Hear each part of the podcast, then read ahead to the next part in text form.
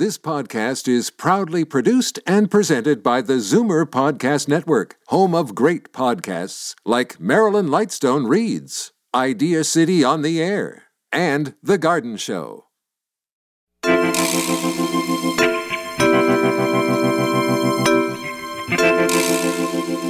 you learn to self regulate, you can start to make choices that are actually in alignment with your goals and values. Because when you're dysregulated, like when you're highly emotionally reactive, like what will happen is if you can't regulate it, if you can't manage it, you'll execute a behavior to try and make the pressure go away. Welcome to The Tonic. I'm your host, Jamie Bussin, and we're here to talk about your health and wellness. Today, we'll discuss how to maximize your brain wellness. We'll find out what an iron deficiency looks like. We'll learn about emotional regulation. And lastly, we'll explore the dilemma of delayed routine vaccinations. But first, a little bit of business. Omega Alpha is 100% Canadian owned and has been GMP certified for manufacturing to pharmaceutical standards since its inception in 1992. It uses only all natural herbs, vitamins, and minerals in their formulations. The company is site licensed for manufacturing nutraceuticals by the Natural Health Products Directorate, a division of Health Canada. They have four company divisions both a consumer line and professional line of human products, equine pet health products, and a custom manufacturing private label division. Omega Alpha uses only the highest quality ingredients to manufacture the most efficacious yet price friendly nutraceuticals. For more information about Omega Alpha, visit their website at omegaalphainc.com. Omega Alpha's products are created by their scientific team headed by their owner, operator, and CEO, Dr. Gordon Chang. Dr. Chang holds a PhD in physiology and biomedical engineering from the University of Toronto. He also has two years postdoctoral experience in clinical biochemistry looking at free radicals and antioxidants. He's published over 20 peer reviewed articles and conference proceedings, and he's a regular guest on this show. Welcome back, Gordon. How are you? Very good, Jamie. Thanks for having me on again. Always a pleasure. We've got a big topic today. When we talk about brain health, you know, it's a, it's a scary topic for people, particularly for those of us who are aging. I wouldn't say it's taboo, but it's of concern to anybody and everybody, I think. Would you agree? Yeah, I think so. As you know, as as we're all getting up there in years, we're hearing more and more about people with Alzheimer's, cognitive decline, etc. A lot of us are concerned about what can we do to stave off decreasing in brain function. And, you know, I, I don't know what we can do to stave it off per se that's 100% guaranteed, like meaning pop this pill and you're good to go, it'll never happen.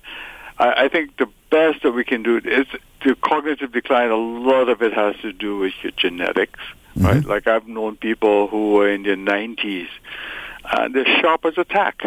Right. Then there are people who are in their 70s and you can visibly see cognitive decline. And sometimes it's not an all or nothing thing because sometimes they're a little bit slow in finding words, etc. But um, if you give them time, they're good to go. Meaning they they're sharp, they're very logical in in their way of thinking and speaking, etc. Right. So it really depends on the person. I mean, I, I think um, other than things like exercise, and as I'm getting older, I, I see uh, the value of exercise, right? Yep. And even the things like um, doing things like crossword puzzles, stimulating your brain, etc. All those things help to stave off, right? But I know a lot of people are looking not for that because they know about all those things already. They're looking for something that, what can we use? What can we take that that staves us off? Right. And I think that's the major thrust of our program today. It is. But before we do that, I, I would say, you know, I actually. I think people do know that, but it, it almost bears repeating. Like like physical activity actually helps with mental acuity. I, I mean, it helps me achieve clarity. It helps me control my moods, which can impact on your cognitive abilities. You mentioned crossword puzzles. I actually every lunch I do a crossword puzzle and a Sudoku. Every single lunch, every single day, because I think it's important to keep your brain active. Like doing those puzzles is like exercises for your brain. For sure. I mean, but you know, I, I tell to people, I say to people, that exercise that you do, physical exercise, is very, very important because Of course. it increases your blood circulation. And anytime you increase your blood circulation, right, it circulates everywhere in the muscles. It goes up to the brain, Yep. etc. And I I really truly believe, and I have to say the word believe because the circulation of the blood in the brain, I believe, clears out a lot of what I call toxins and so on, and oxygenates the brain even more, right? Which in itself is a big plus, right? And it helps keep the brain active, right, Mhm. and healthy. And I, I there are things that you know, eating a, a wide variety of fruits and vegetables, antioxidants, again keeps the brain active and healthy. And, you know, getting a good night's sleep could be helpful. You and I were sort of discussing before the show. You know, I'm I'm struggling with my sleep this week, and I know it's impacting my ability to think things through. It's just like when I'm tired, I think that is- differently. You know, I That is just so true. A good night's sleep, and and you know if you if you look into sleep science, right, you can see the benefits of sleep, etc. But that's another program altogether. Yeah. I mean, you know, even if you're fuzzy, we all know that if you don't sleep well, right, you wake up the next day you're fuzzy. And if you have cognitive decline, it comes out even more because you didn't sleep well. yeah. What are some of the causes of mental decline as we age?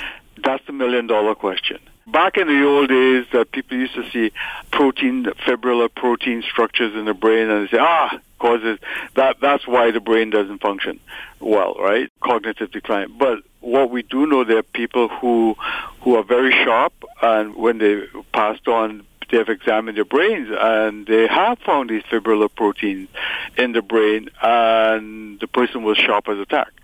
So the question is, are the presence of these structures the cause of our cognitive decline, or is there brain plasticity where the brain functions by setting up new synapses around these structures and it really doesn't hurt too much, right? Mm-hmm. We don't know, right? We suspect, but we don't know. Right.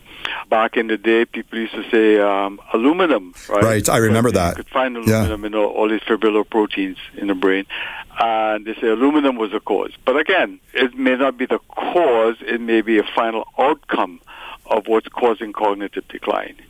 Right. So, uh, really, a lot of it we don't know. But we do know things like there's a few things that will help with cognitive decline. And I say the word help, right? Mhm. I, I don't want to think that it's a cure for cognitive decline, right? And, and uh, the one that seems to work the best is exercise, right? Mhm. But I think if you do exercise in conjunction with other things, it will definitely help better. Before we jump ahead to dealing with the specifics, maybe we should explain what the difference is between dementia and Alzheimer's disease because there's overlap, but it's not the same thing. There is a lot of overlap, and, and I don't like because when you use the word dementia, it's all like a It's, it's a loaded term. It is. it's a loaded term. No, but when you talked about uh, dementia, cognitive decline, and Alzheimer's, it's like a gradation on a scale. I would say, Okay. right? Uh, if you put it like that, you know, because it depends on where you are on the scale. Cognitive decline sometimes is that, you know, it's you're getting older, you're finding it's hard to find words, etc. But everything else works well. Well, your memory is sharp, everything is going on, everything is good. Then you have dementia, where you look at people, and again, your memory is going, you lost touch with reality, and so on. And then you have Alzheimer's, where you really don't know anything. And I would say Alzheimer's is probably the worst part of dementia. Now, these are clinical, uh, what I call clinical definitions, right? Yes. So, you know, uh, it, it varies on, on what you how you call it, but I, I think it's all gradations on a scale. All right. Now let's get into your wheelhouse and talk about the connection between sort of ailments in our bodies and, and how it impacts our brain health. So I know that inflammation is one of your the issues that you like to talk about. Does it impact mental health issues? If you look at the, a lot of studies, uh, uh, there's some studies that are going on to say that um, Alzheimer's, cognitive decline, dementia is all caused by is an inflammatory disease, and it's all caused by inflammation of the tissue in the brain or inflammation elsewhere in the body that causes decline of the of brain function. Right? Mm-hmm. There is some truth to that. Whether it's the only cause of it or not is that's debatable right? Mm-hmm. It's like anything else. Um, th- there's no hard or fast 100% this or 100% that, right? So one of the things I, I, I would point out is if you have, if you eat a lot of anti-inflammatory diet, or and uh, you know, and and you take supplements which will help with inflammation. So supplements which will help with inflammation is any type of antioxidants right? Mm-hmm. It does not necessarily need to target only the brain tissue, because if you talk, if it's elsewhere, because unfo- unfortunately, everything is connected. So if you, ha- let's say I have inflammation as a rheumatoid arthritis, Right. okay, Mhm. as an example. You have inflammation that's in the joint. Well, the products of inflammation spread all over. And because it spreads all over, it affects the brain, right? If you can't sleep well because you're hurting, well, that affects cognition. And if it affects cognition, right, that in itself can lead to mental decline, right? So Yeah. you can see how you have that progression happening. No, it's the fundamental interconnectedness of, of our systems that, you know, it, it makes it a challenge. It- It's both a blessing and a, and a curse, right? It, it- That's correct. Right, and so you got to take, you have to approach this from a more holistic point of view. So you have to take things that are uh, antioxidants to help with, with the inflammation, right? Right. Mhm. But then there are other things. There's sequelae to inflammation that you can help with it, right? So I do know there are certain herbs that people have taken that help with cognition, and it help. It may not be directly affecting the structures that are responsible for cognition, but it can.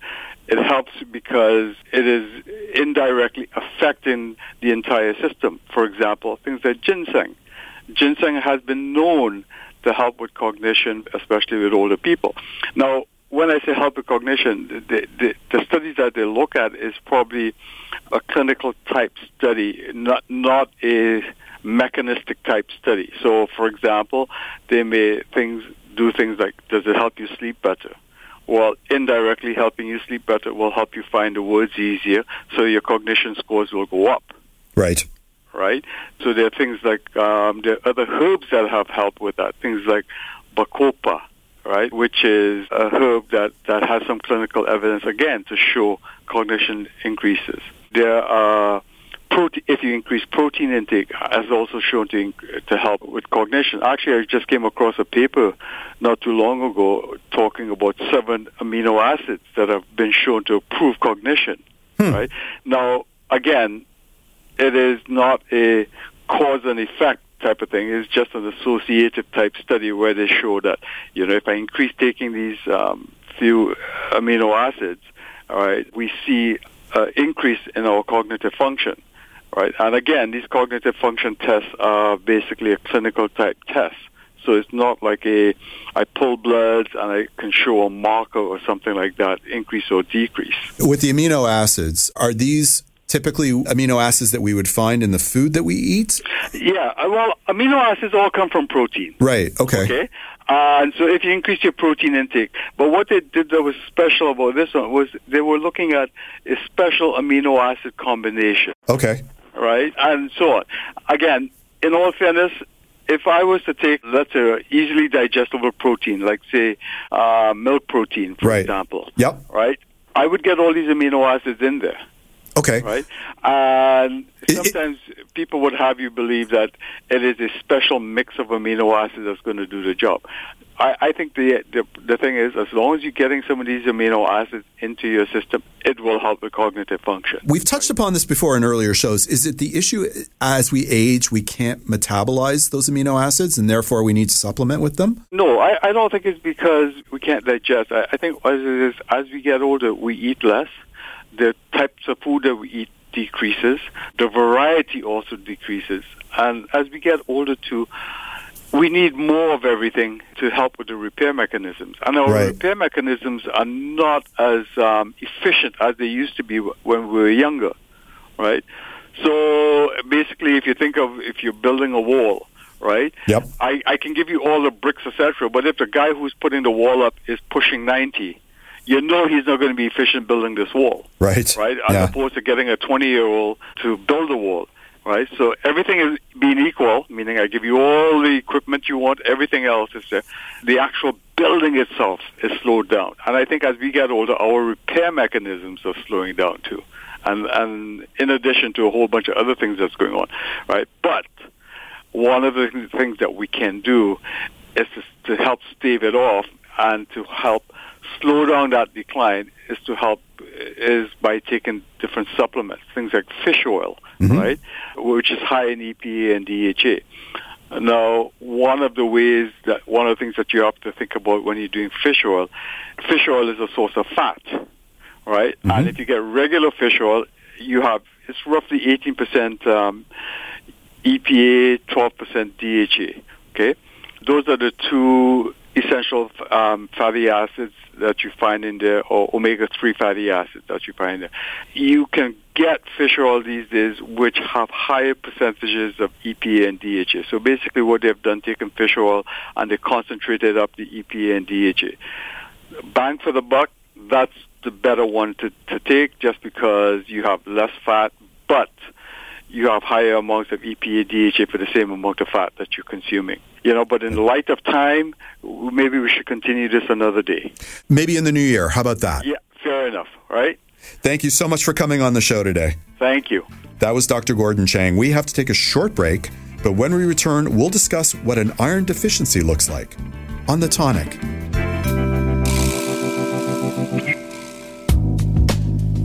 I'd like to give a shout out to our new sponsor, Omega Alpha.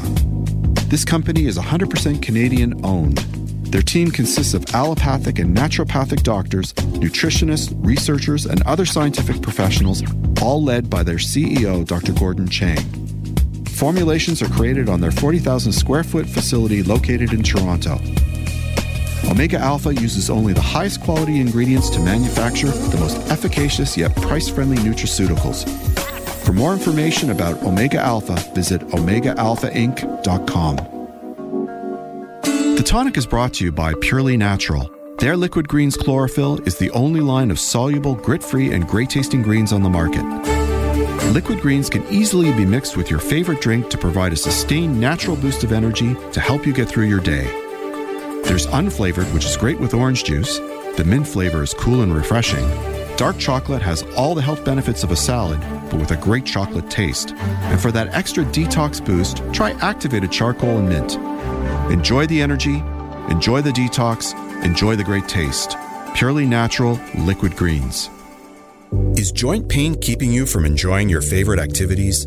New Roots Herbal can help. Whether it's reducing acute pain and chronic inflammation or rebuilding worn down cartilage, discover joint pain relief, Inflaheal Plus, and chondroitin glucosamine from New Roots Herbal. Only the highest quality natural ingredients tested for purity and potency in an ISO accredited lab. Available exclusively at your local health food store. To ensure these products are right for you, always read and follow the label. This is The Tonic on Zoomer Radio. Nadia Rizzo graduated from the University of Windsor in 2011, where she completed a thesis in psychology that revolved around the connections between lifestyle factors, stress, and health. She then went on to attend the Canadian College of Naturopathic Medicine, where she completed her board certificate mid pregnancy in 2016. In 2019, she published a book entitled Eat Your Way to Sexy. She's a thriving naturopathic doctor who focuses on understanding her clients as a whole being. It's been a while, but welcome back to the show, Nadia. How are you? I'm fine. Thank you for having me. I'm excited to be here. I'm excited too because we're talking about something that we actually have never addressed in all the time that we've been on the show, and that is iron deficiency. So let's start with what does an iron deficiency often get mistaken for? Yeah, so an iron deficiency will often get mistaken for general fatigue, I find.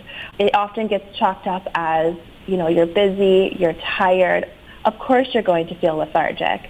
So I find that it often gets written off before an investigation is actually done.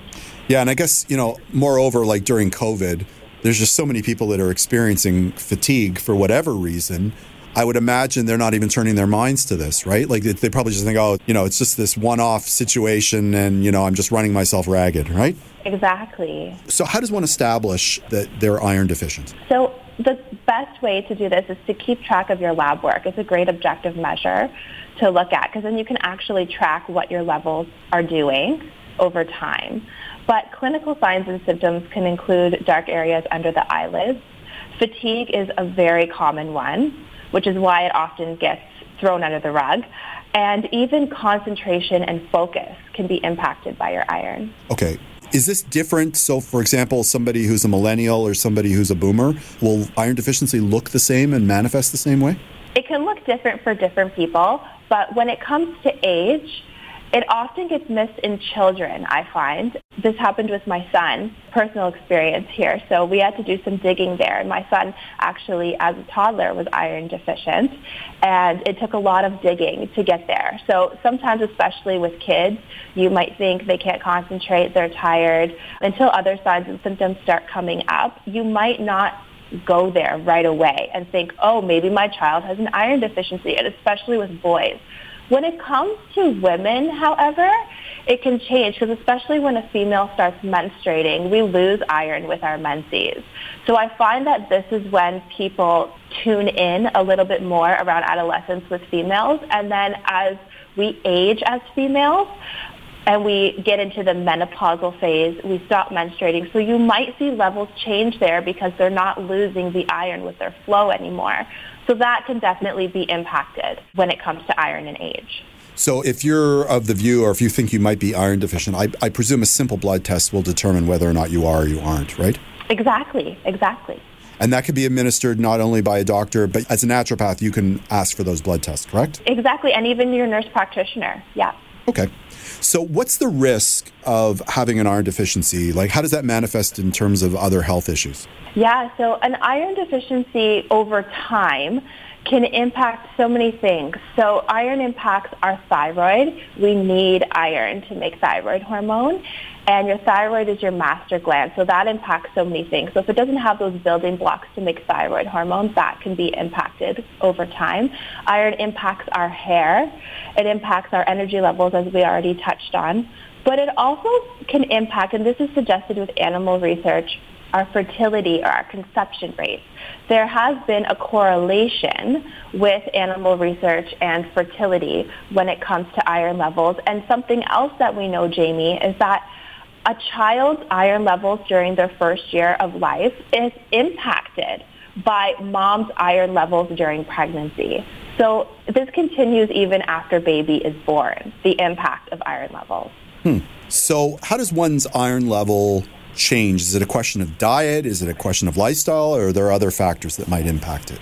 That's such a great question, Jamie. So when it comes to boosting our iron levels, you can do it with food. You can do it with supplementation. However, I want to say that if the person has an absorbability issue, so they have poor gut health and they overall just have issues absorbing, whether you're doing it with food or with supplementation, there's going to be a compromise there. So you want to make sure you're addressing your gut health and making sure that you actually can absorb what you're putting into your body. So that's laying the groundwork. And then when it comes to sources, you can incorporate other foods. Iron sources from animals, like heme sources, which are animal-based iron sources tend to be better absorbed by the human body than plant sources. However, it is possible in the diet to get iron from plant sources, from things like beets and pumpkin seeds even. But when you mix certain vegan sources of iron, there's a constituent in some foods called oxalates. And I talk about this in my book, Eat Your Way Sexy. There's a whole area on this. When you consume foods like barley, like spinach that contain oxalates, and you're mixing that with your beets and your pumpkin seeds, thinking, wow, I'm getting a great high iron meal. The oxalates in the barley and the potato and the spinach and other foods actually act like a big red stop sign and stop the absorption of iron from other vegan foods. So when it comes to diet, if you're relying solely on vegan foods to boost your iron, it's very difficult to get those levels up because of these oxalates that are present in so many foods. As a naturopath, would you recommend supplementation for vegans then if they have iron issues? So I always say you have to get your case worked up by your practitioner because no one case is the same. However, if you are looking for supplementation, I tend to use animal source supplementation because it's so common that people get side effects when it comes to their supplementation. And I tend to use animal sourced supplementation. So it is better absorbed by the human body. And we tend to see less side effects clinically. At least I've seen that with my own self and with my patients. When it comes to gastrointestinal upset, when it comes to absorbability, you really want to make sure you're maximizing that. So I like using animal source products even if you're supplementing and not relying on diet. That makes sense. So you were just mentioning that you sort of approach it on a case by case basis. Can you sort of give an example on how you, you know, might have obviously without names diagnosed it in a patient? Sure. So, and I can even use my own self as an example, but it's very common with females. So I'll use more of a female-based approach, sure. but especially with menstruation. So again, a female starts menstruating, she's very tired. Maybe this can, she has a very heavy flow. You know, the thing with females is they will rely on asking the other females in their family for their opinion and experiences. And if they don't know any different, they just think that's normal. So eventually, if I see, you know, a female who's very tired or maybe their hair is thinning, I will always incorporate iron as part of the workup. If someone is presenting in front of a healthcare practitioner saying, I am tired, a simple blood test of running your iron is merited, right? And yeah. even if we're not doing it to say, well, I think it's probably your iron, and I think we absolutely need to run this to confirm, you're doing it also to know that it's, it is or it isn't. It goes both ways.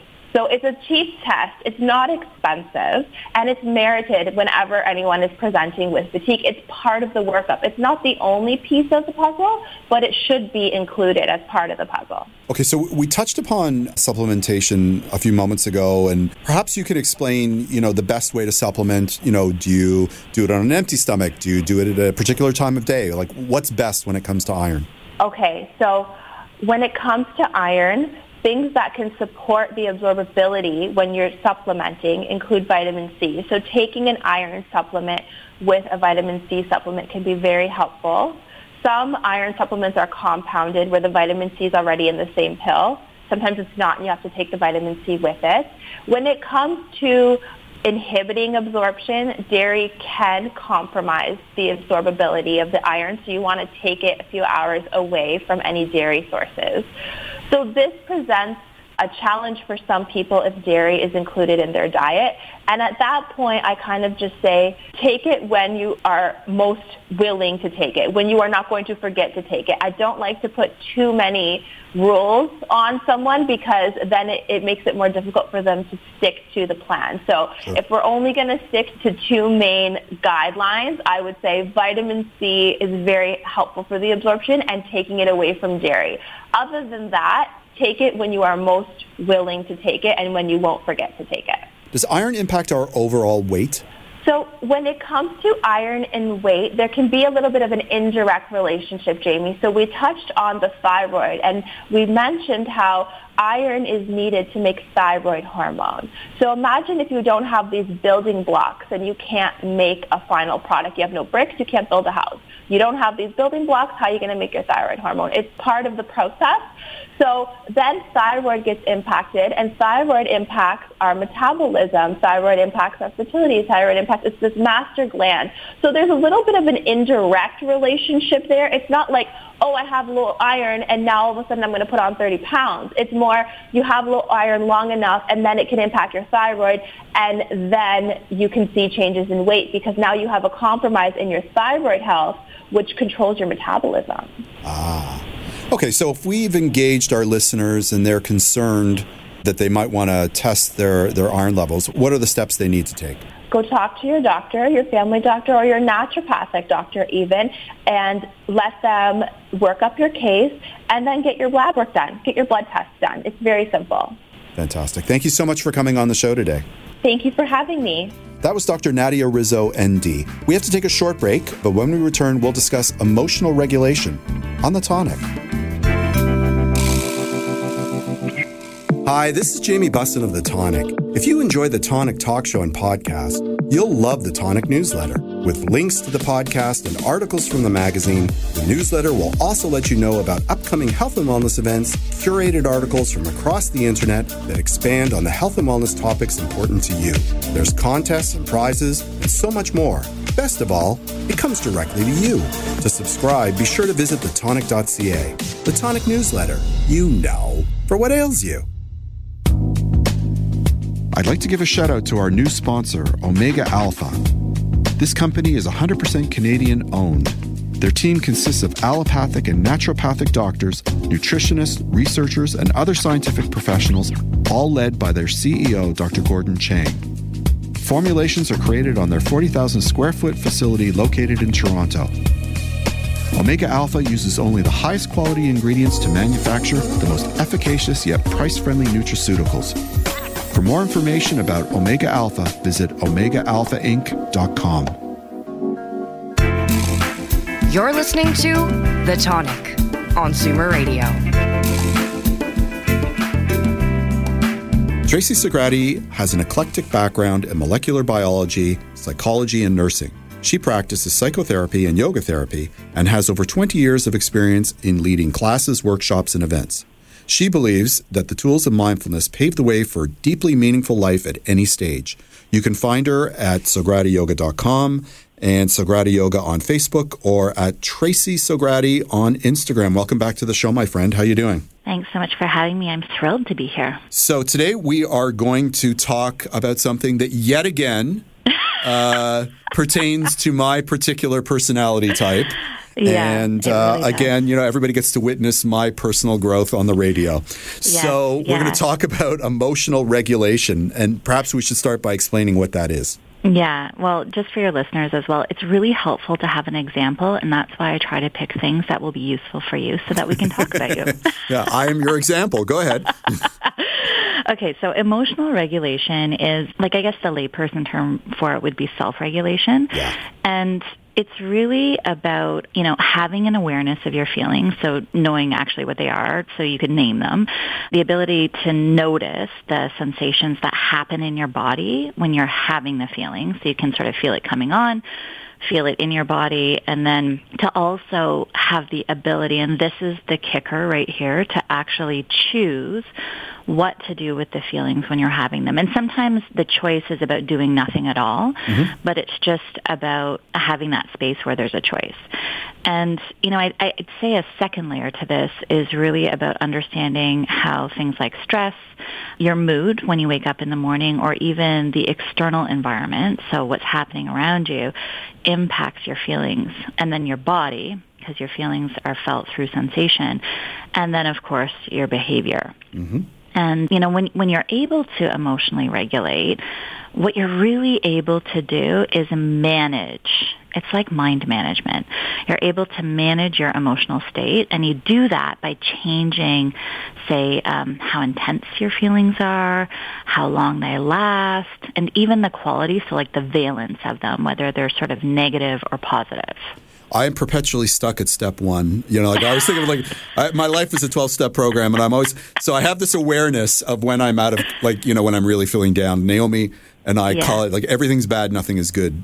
And, and, Yeah. and like you have those days where like your perspective is just off, right? Like, Yeah. And you know, you could say I'm in a bad mood, or I woke up on the wrong side of bed, or however you want to parse it. Yeah. But you know, I'm there. I, I understand when it's happening. But now let's talk about you know once you understand that it's happening, what do you do? So how do you know mm-hmm. if you have to work on this skill of emotional regulation? Like I've come to realize that, but it's taken me 55 years.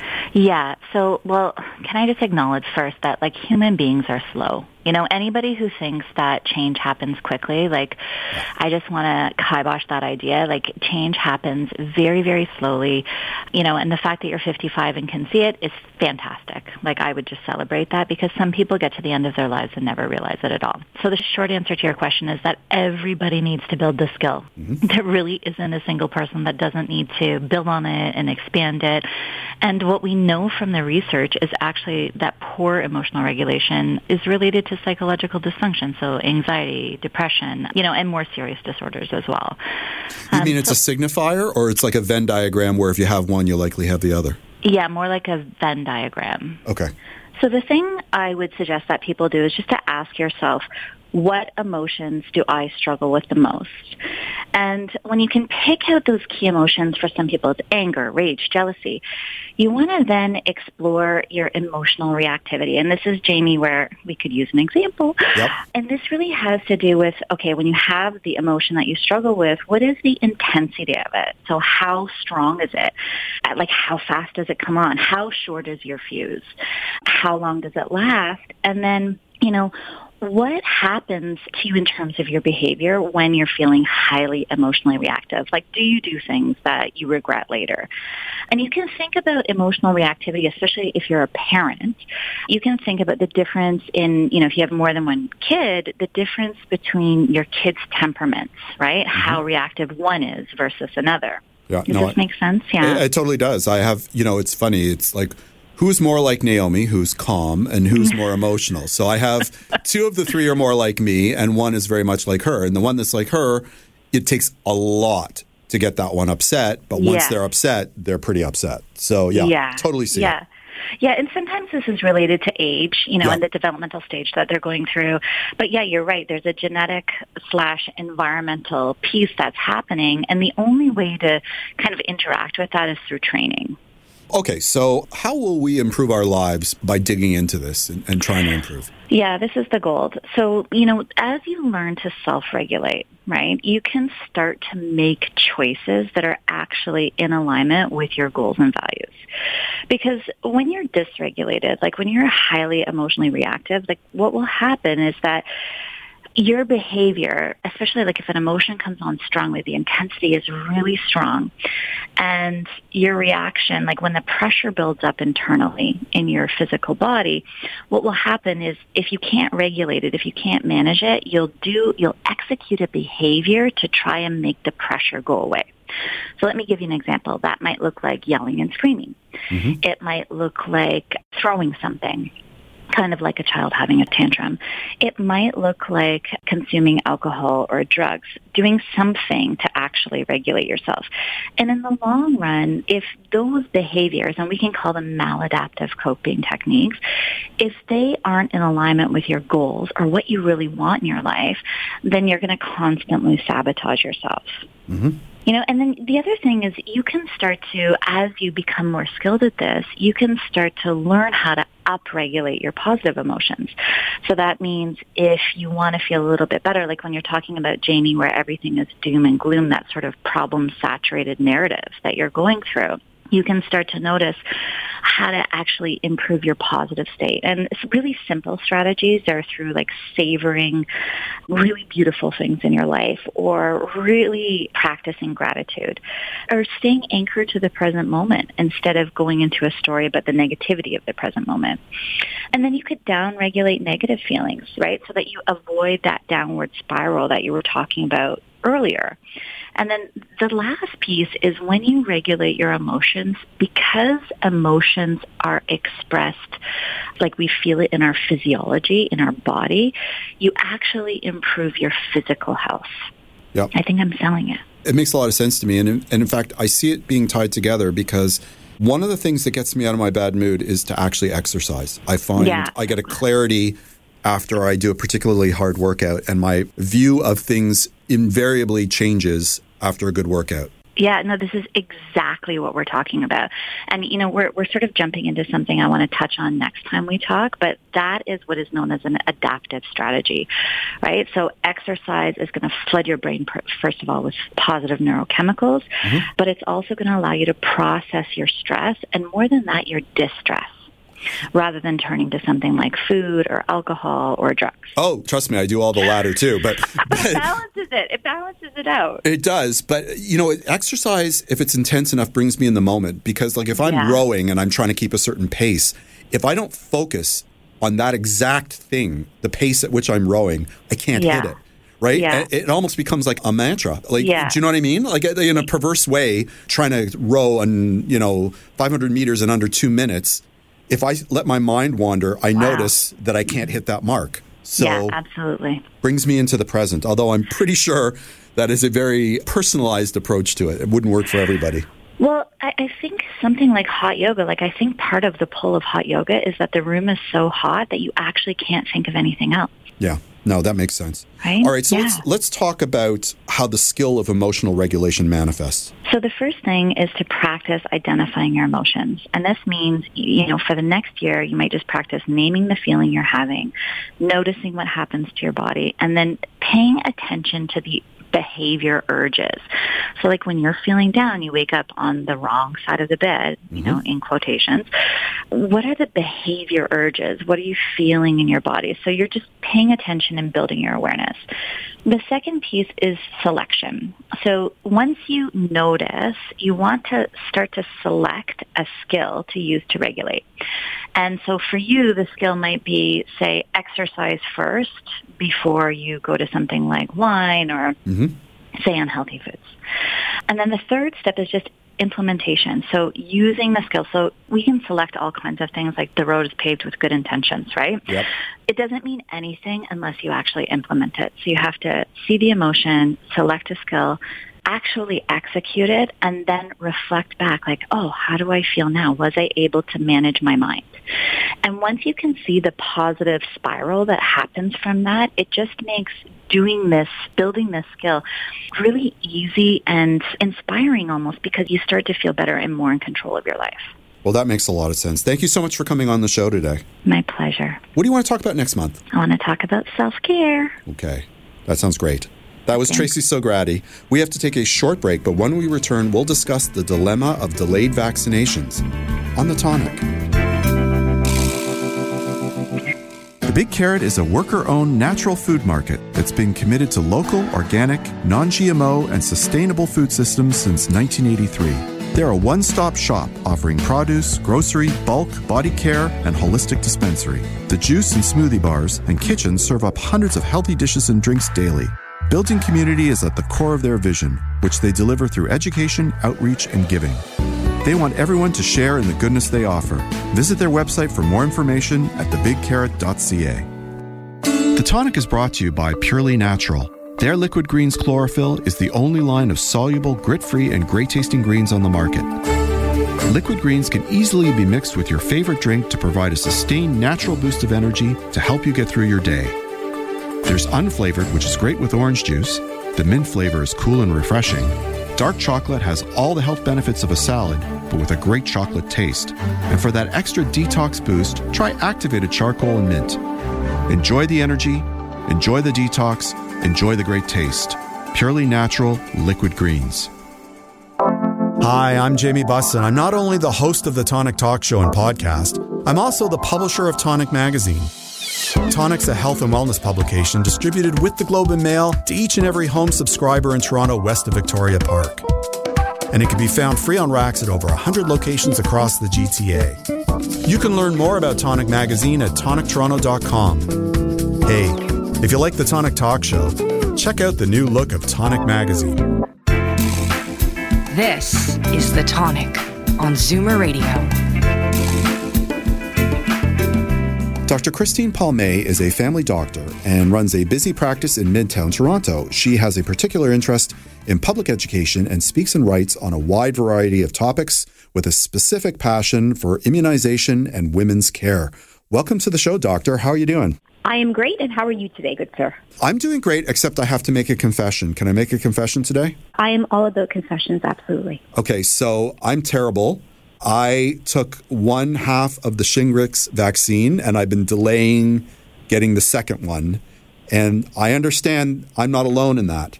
You are absolutely not alone. I, I don't want to say that there's comfort in numbers, but this has been one of the victims of this past you know, year and a half as we've dealt with COVID. So many adults and children, but we'll be focusing on adults, have really missed their vaccines, which, you know, is a pillar of preventative health care.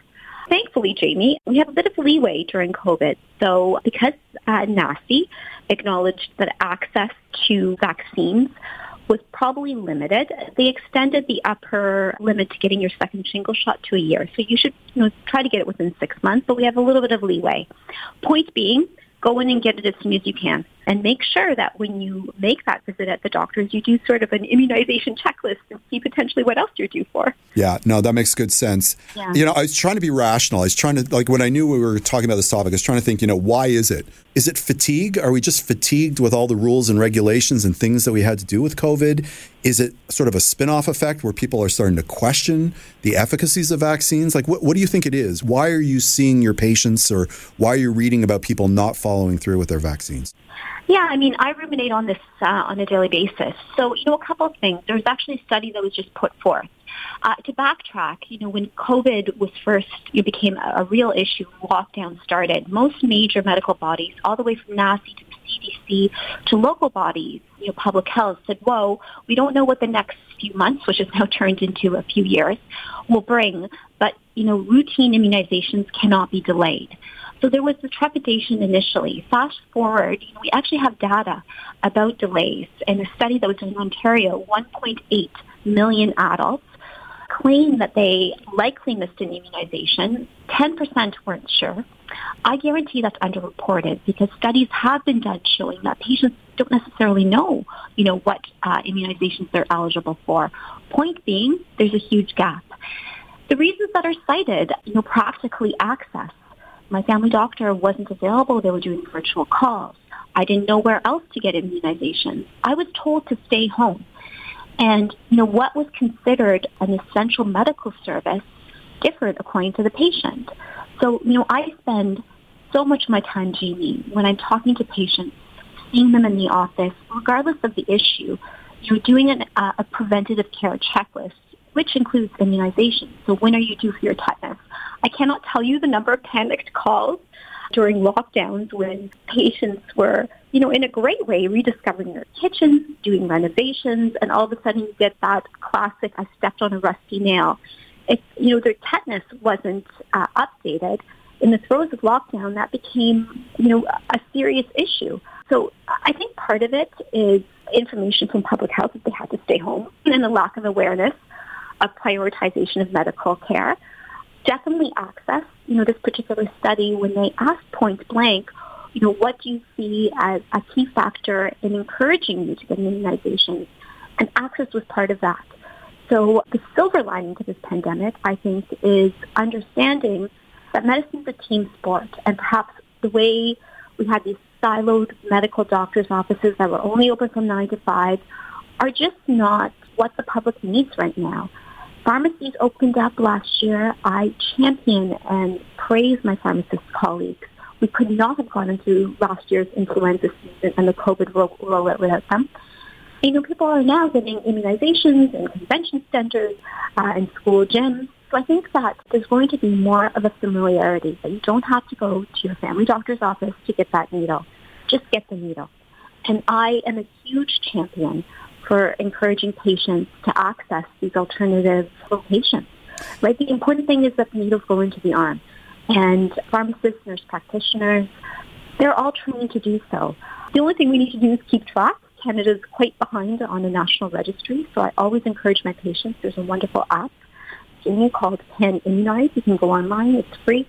And uh, I always say people forget their wallets. They certainly forget their health cards, but nobody forgets their phone. So it's a self-documentation app. Parents can document their shots, their kids' shots, and allows one hub um, you know, typically to keep track of their immunization. Okay, so these are all amazing ideas. And I guess my question to you is, huh.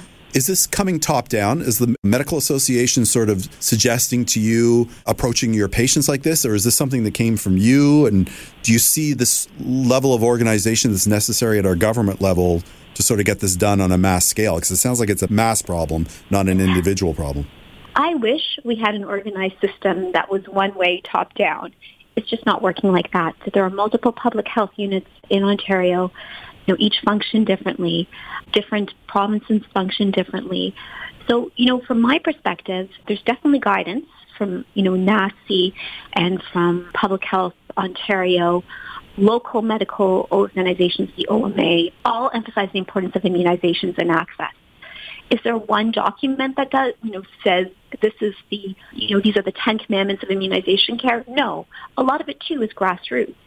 So people like myself that do a lot of public speaking work together with pharmacists to try to open up the discussion, you know, increase public awareness, increase public confidence, but also, you know, train our colleagues in understanding that, you know, the, I think the greatest tragedy of this pandemic would be if we continue to do things status quo.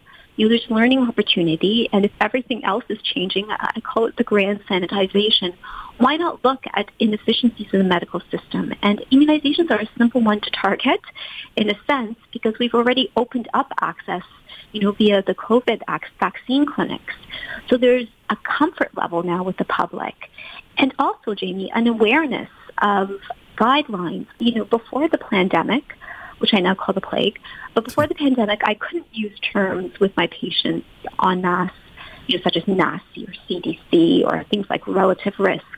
And now I can actually use those terms and have, you know, a science-based discussion about guidelines, about the actual evidence-based science, and, you know, confidently counsel my patients about these issues. Let's talk anecdotally because you're on the front lines, right? Like you're actually seeing mm-hmm. patients. Are you witnessing sort of reticence? Like, you know, we talk about the vaccine hesitancy vis-a-vis the COVID vaccine, but is that sort of spilling over to other vaccines? Or are you witnessing that? You know, I'm known to speak about vaccines, so you kind of self pick your patient population. I'm annoying to patients who are anti-vaxxers because I talk about it all the time you know, in a hopefully non-judgmental way, but I feel that this is, you know, an essential point and there needs to be consistent messages that are repeated. What I'm, you know, and gladly so, dealing with is that you have people that are willing to be immunized and you celebrate those people. You have people that are absolutely not and you talk to them as much as you can, be consistent, calm, evidence-based, but you may not be able to convert those people. What I spend most of my time doing in terms of vaccine counseling is people who have concerns, whether they're science-based or not. I'm pregnant, you know, or I had an allergic reaction to this. Can I talk to you about this, Dr. Palmay? Those are patients that even if they call, you know, 445 on a Friday, I am obligated to take that call and talk them through it. I think that, you know, having a discussion with a patient who's thought it through can articulate their concerns and you know being trained in medicine and providing evidence to counteract that and explain why that particular patient needs that vaccine you know that's what i'm seeing more so than anything which is work there's no doubt about it but you know there's no other time for a primary care perspective you know to show up and actually have those discussions Yep. I'm not seeing it spill over to the other vaccines. It's actually quite the opposite. I feel that you know, part of the pandemic awareness of vaccines is this opportunity to harness that awareness and say, you know, unfortunately, COVID has caused us to be reactive as guidelines evolve. We can be proactive with other vaccines. The shingle shot, the pneumococcal shot, make sure your tetanus is up to date. You know, we have evidence that these are disease modifying measures that can be done in advance. You're not scrambling online to book a vaccine after the fact. Okay, so I'm going to give you, now that you've pleaded the case for educating people, I'm going to give you about a minute and a half to explain mm-hmm. why it's so important not to delay these other vaccines. Ready? Go. A minute and a half. You know, part of preventative health care is ensuring that your vaccine updates are in place. You know, now with the pandemic, we are forced to look at ourselves in the mirror and really see the ramifications of a virus uh, for other vaccines of bacteria that can obliterate the health of the society and of the globe in general. You know, I think stepping back and remembering times when polio was a forefront concern, remembering measles, mumps, rubella outbreaks, you know, those were real, as real as COVID is. And if we have the ability, you know, to prevent those, I always say that, you know, good medicine treats disease. Excellent medicine prevents it. And that ethos is really a building block for ensuring that our health, you know, personally and as a society is a priority. Excellently put. Thank you so much for coming on the show today, Doctor. Thank you so much for having me. Stay positive, test negative, and go get immunized. That was Dr. Christine Palmay. Thanks to all my wonderful guests Dr. Gordon Chang, Dr. Nadia Rizzo, ND, Tracy Sograti, and Dr. Christine Palmay. And thank you all for listening to this episode of The Tonic.